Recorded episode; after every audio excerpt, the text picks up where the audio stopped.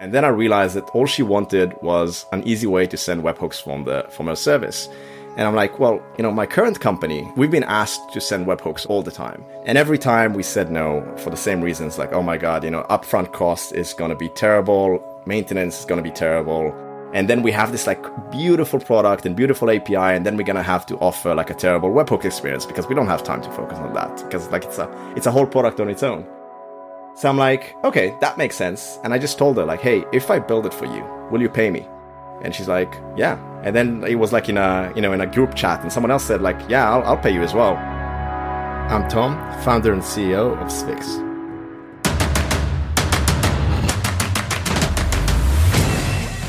This is Code Story, a podcast bringing you interviews with tech visionaries who share in the critical moments of what it takes to change an industry and build and lead a team that has your back. I'm your host, Noah Labhart, and today how Tom Hacohen built the open source and enterprise ready webhooks as a service. All this and more on Code Story.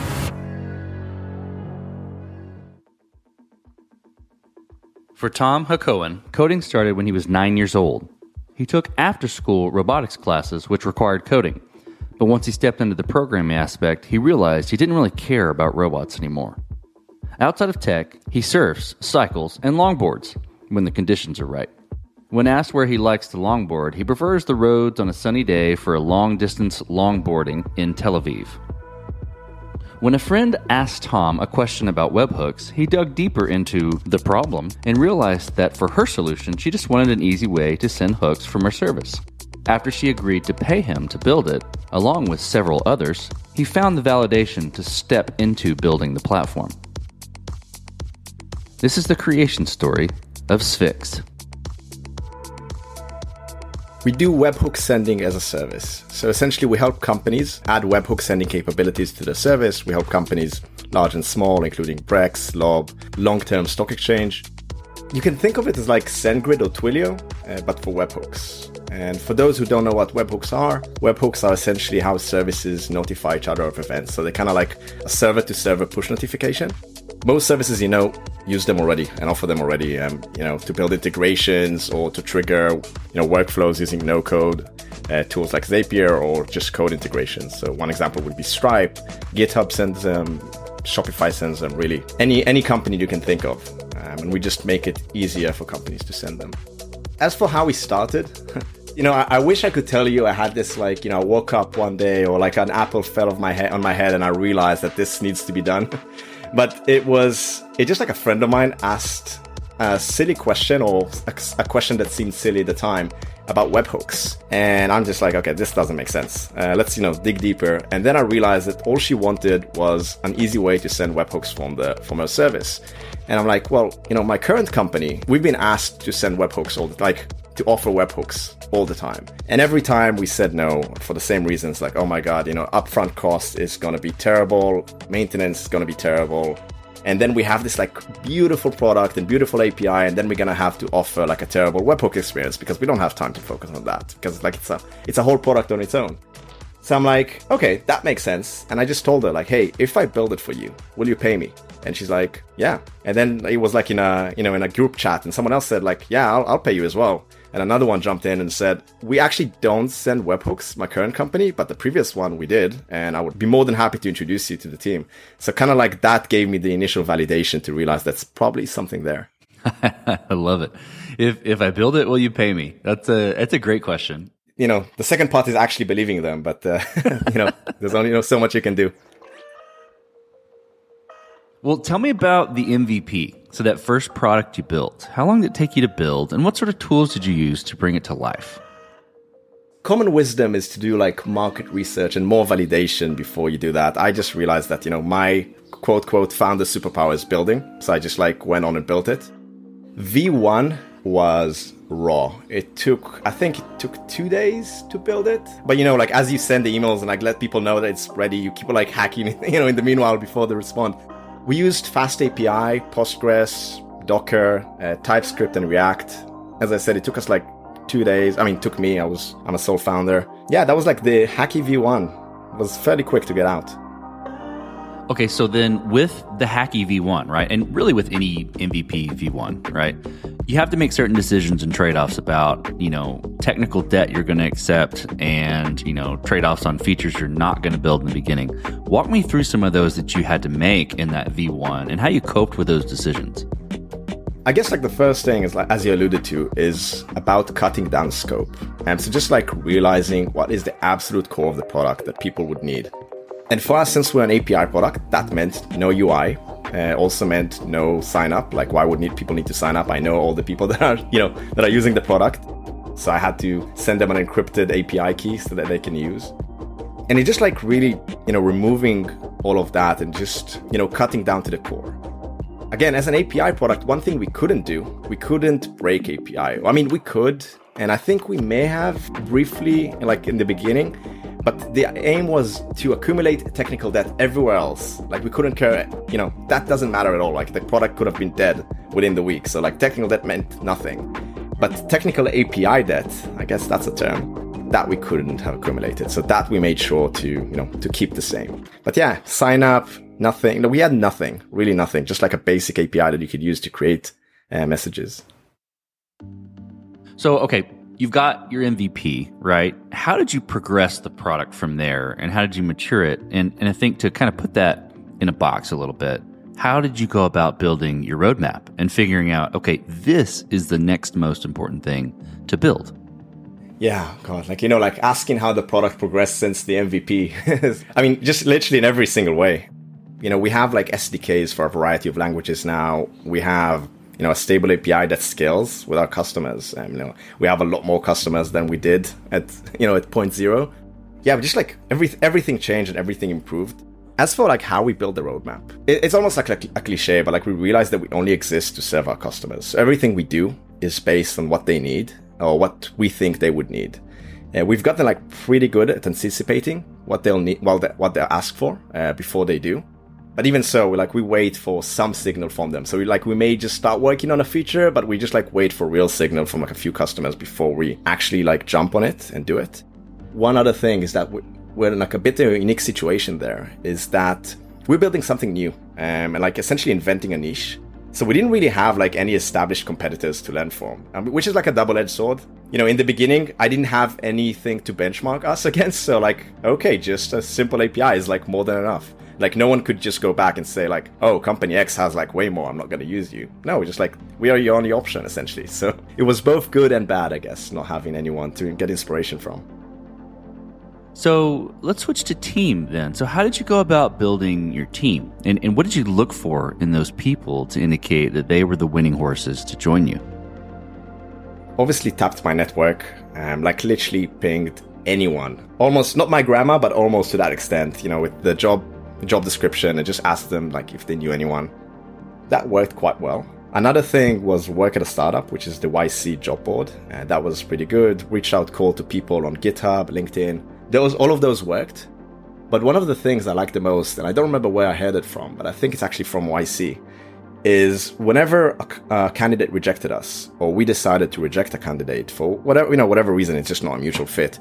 We asked them to introduce us to someone else. Like, hey, you know, this doesn't work but do you know someone that actually may work? And that was a great way to, you know, to get great people on board and actually one of our best hires we got from that. And as for like, what am I looking, what do I look for in the team? You know, I'm a strong believer in company values. Um, so alignment with our values is essential. Uh, the two big one that comes to mind is like always learning, uh, which essentially like don't have an ego. Like, okay, you were wrong. It's fine. Let's move on. No need to like stress and defect it and just like dwell on it for a week it's okay. Move on, learn from it.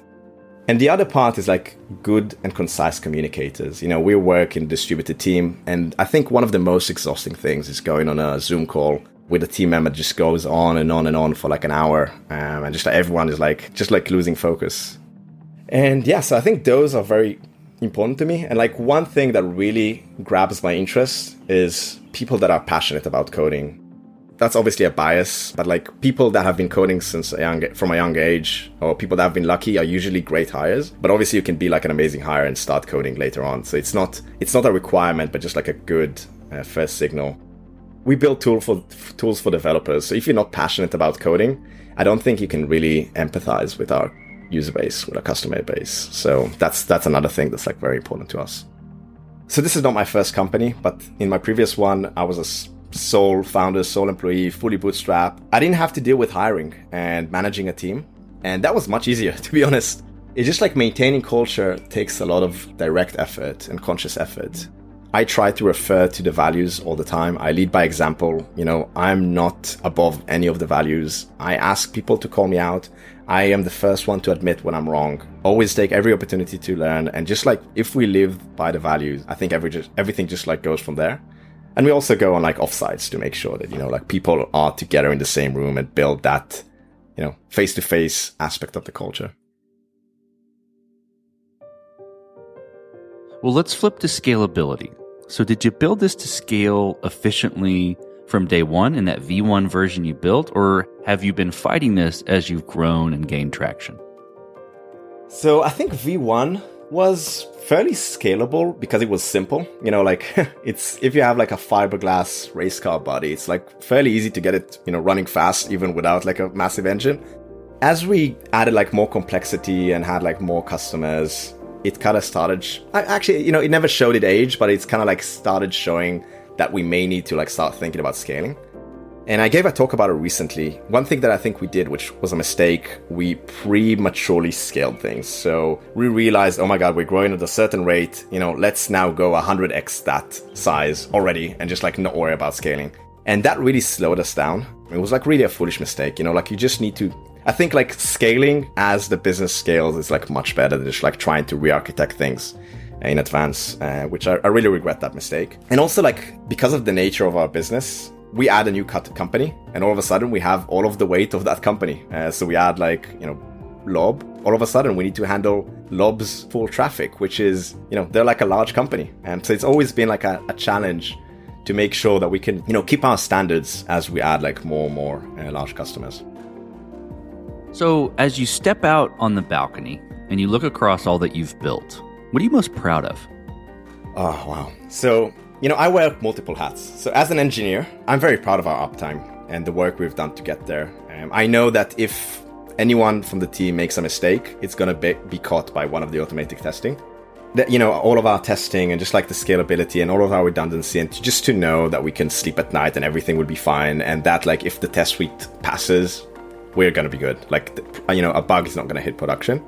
But as a non-engineer, I guess as the CEO hat on, I'm like extremely proud of the value we create for our users and our customers. Um, it just, it's still mind blowing to me that this MVP that I built in two days, as we talked about earlier, literally hacked together, is now used by amazing companies, you know, that are household names and companies that I've always looked up to.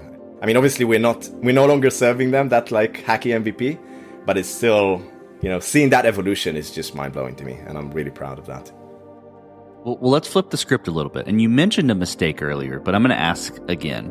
Uh, tell me about a mistake you made, whether it be that one or another one you want to mention, and how you and your team responded to it. Yeah, I mean, I think the previous mistake that I mentioned, I don't think there's like a lot more to add. We just suffered through it. and, you know, it was just like a lot of pain, and we had to you know, change the architecture again, um, just to support everything, just to support our team. It's always a bit uncomfortable to talk about, but there's like, it, it just, I think this is very useful for like new CEOs essentially. And, um, you know, there was like an employee that was underperforming and was dragging the team down and damaging our culture, you know, which we talked about. It was like very important uh, for the team. And, you know, it's always hard to let, letting someone go, especially someone I've known from before the mistake was I just too lo- took too long to let him go, um, and just like you know, it wasn't a good fit for him. It wasn't a good fit for us. It was just like causing a lot of conflict. And yeah, I was pleasantly surprised by how the team responded. Though I thought like, oh my god, you know, like a core member of the team not being part of the company is gonna like destroy everything. Like everyone is gonna want to leave, and like, and and actually no, like people told me that they were wondering the same. You know, they felt that wasn't a fit, and like was wondering why I wasn't making the call. So I guess yeah, the important thing is, yeah, just do what you think, you, you, know, what your gut tells you, even if it's the hard decision. And don't like try to second guess your team because they probably are on it anyway. So. What does the future look like for Svix, the, the product, and for your team? I'm a long time Linux user, right? Uh, I've been using Linux for like, I don't know how long, but like many, many, many, many years. In the in the Linux world, in the Unix world, you have a lot of different services that interact. In the Unix world, again, like it's a small binaries. So you you output some you know some command that has some output, and then you pipe it to another command that filters it, and then to another command that does something else. I think we like we're nearing that, or we already maybe in this future in the web. You know, we have Auth0 for authentication and Stripe for billing and SendGrid for emails and Twilio for SMS and Svix for um, webhooks and and Mux for video, and like the list goes on and on. And I think we're missing this this layer of helping these services interact and interact reliably. So webhooks actually fill that gap, but you know it's always been a pain to build them, and most people get them wrong. So I think this is you know this is like the long term. This is what we want. Like this is our place in the world. This is who we are. Short term, yeah, a lot of really cool things. I don't want to like spoil too much uh, or like or commit to anything like be releasing immediately. But I can tell you what we just released recently. So we have automatic docs generation. You know, we already know what webhooks you send. We might as well like generate the docs for you. Uh, I mean, obviously like a bare bone version that you can annotate further, but that's, you know, that's something we do.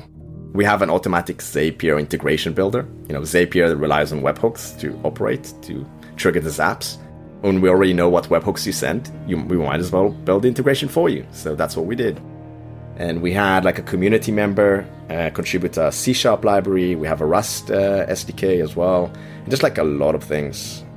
It's just like the list, the list goes on and on. Uh, and I guess like to segue from that, uh, from that, we're hiring for like strong Rust backend or just like full stack, so like Rust and React for TypeScript engineers. So if you want to help us reduce the backlog and help us get through the roadmap, uh, we're hiring.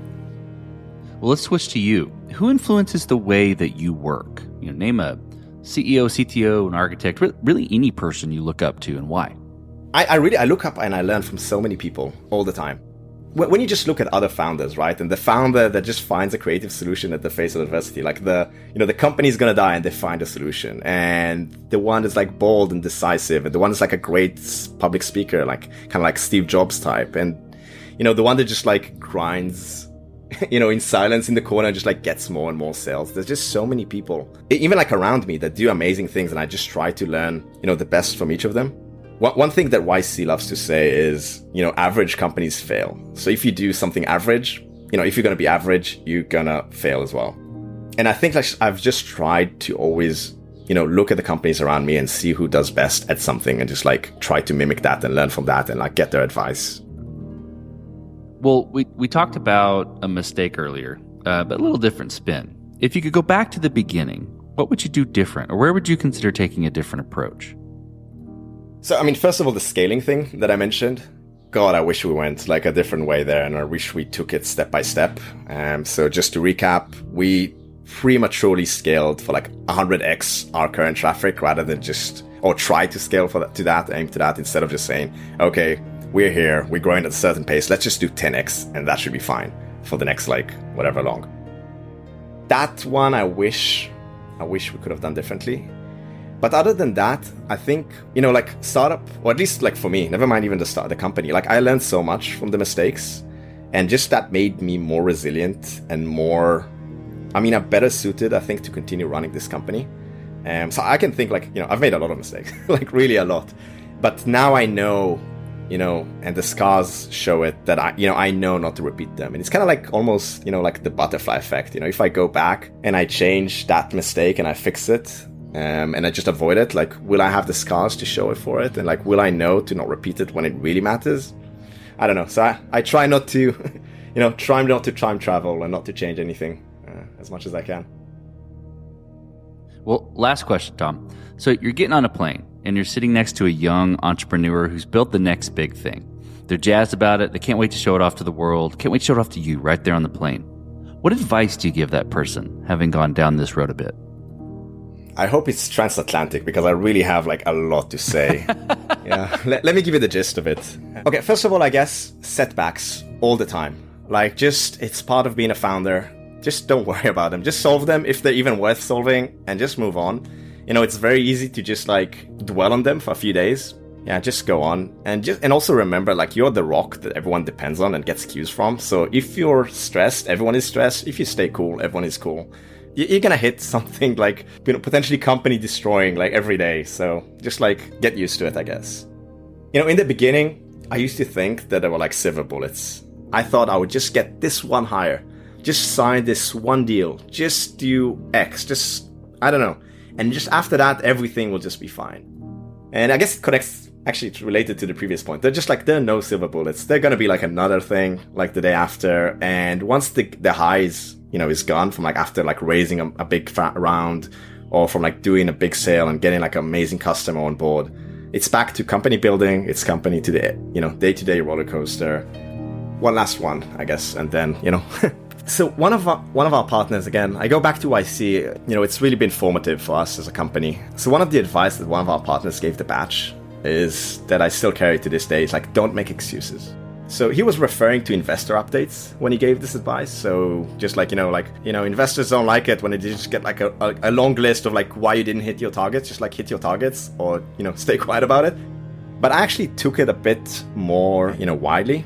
So I think most people fail at something and explain why they failed. And then they think they got a pass, right? I mean, you know, it's not my fault. I failed because, you know, the floor was crooked or because the wind, I had headwind or whatever. And they think that they're okay. And then that kind of like gives you almost a pass to yourself to fail.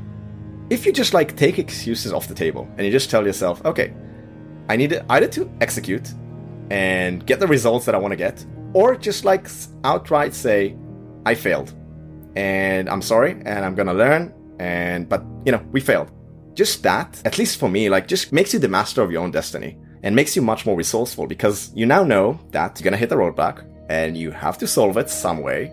And if you don't that's fine you failed it. And maybe you know you know sometimes there's nothing you could have done right? I mean it's not i'm not saying like hit yourself you know like um, blame yourself for everything. But just don't cop out with like a you know an easy excuse. Like you didn't hit your targets that's fine. Maybe the targets were too ambitious, maybe that, but the fact is, you set those targets and those were not hit. And I think just, yeah, that was, it's just liberating for me. That's great advice. Well, Tom, thank you for being on the show today. Thank you for telling the creation story of Svix. No, thank you very much for having me. And this concludes another chapter of Code Story. Code Story is hosted and produced by Noah Labhart. Be sure to subscribe on Apple Podcasts, Spotify, or the podcasting app of your choice. Support the show on patreon.com slash codestory for just 5 to 10 bucks a month. And when you get a chance, leave us a review. Both things help us out tremendously. And thanks again for listening.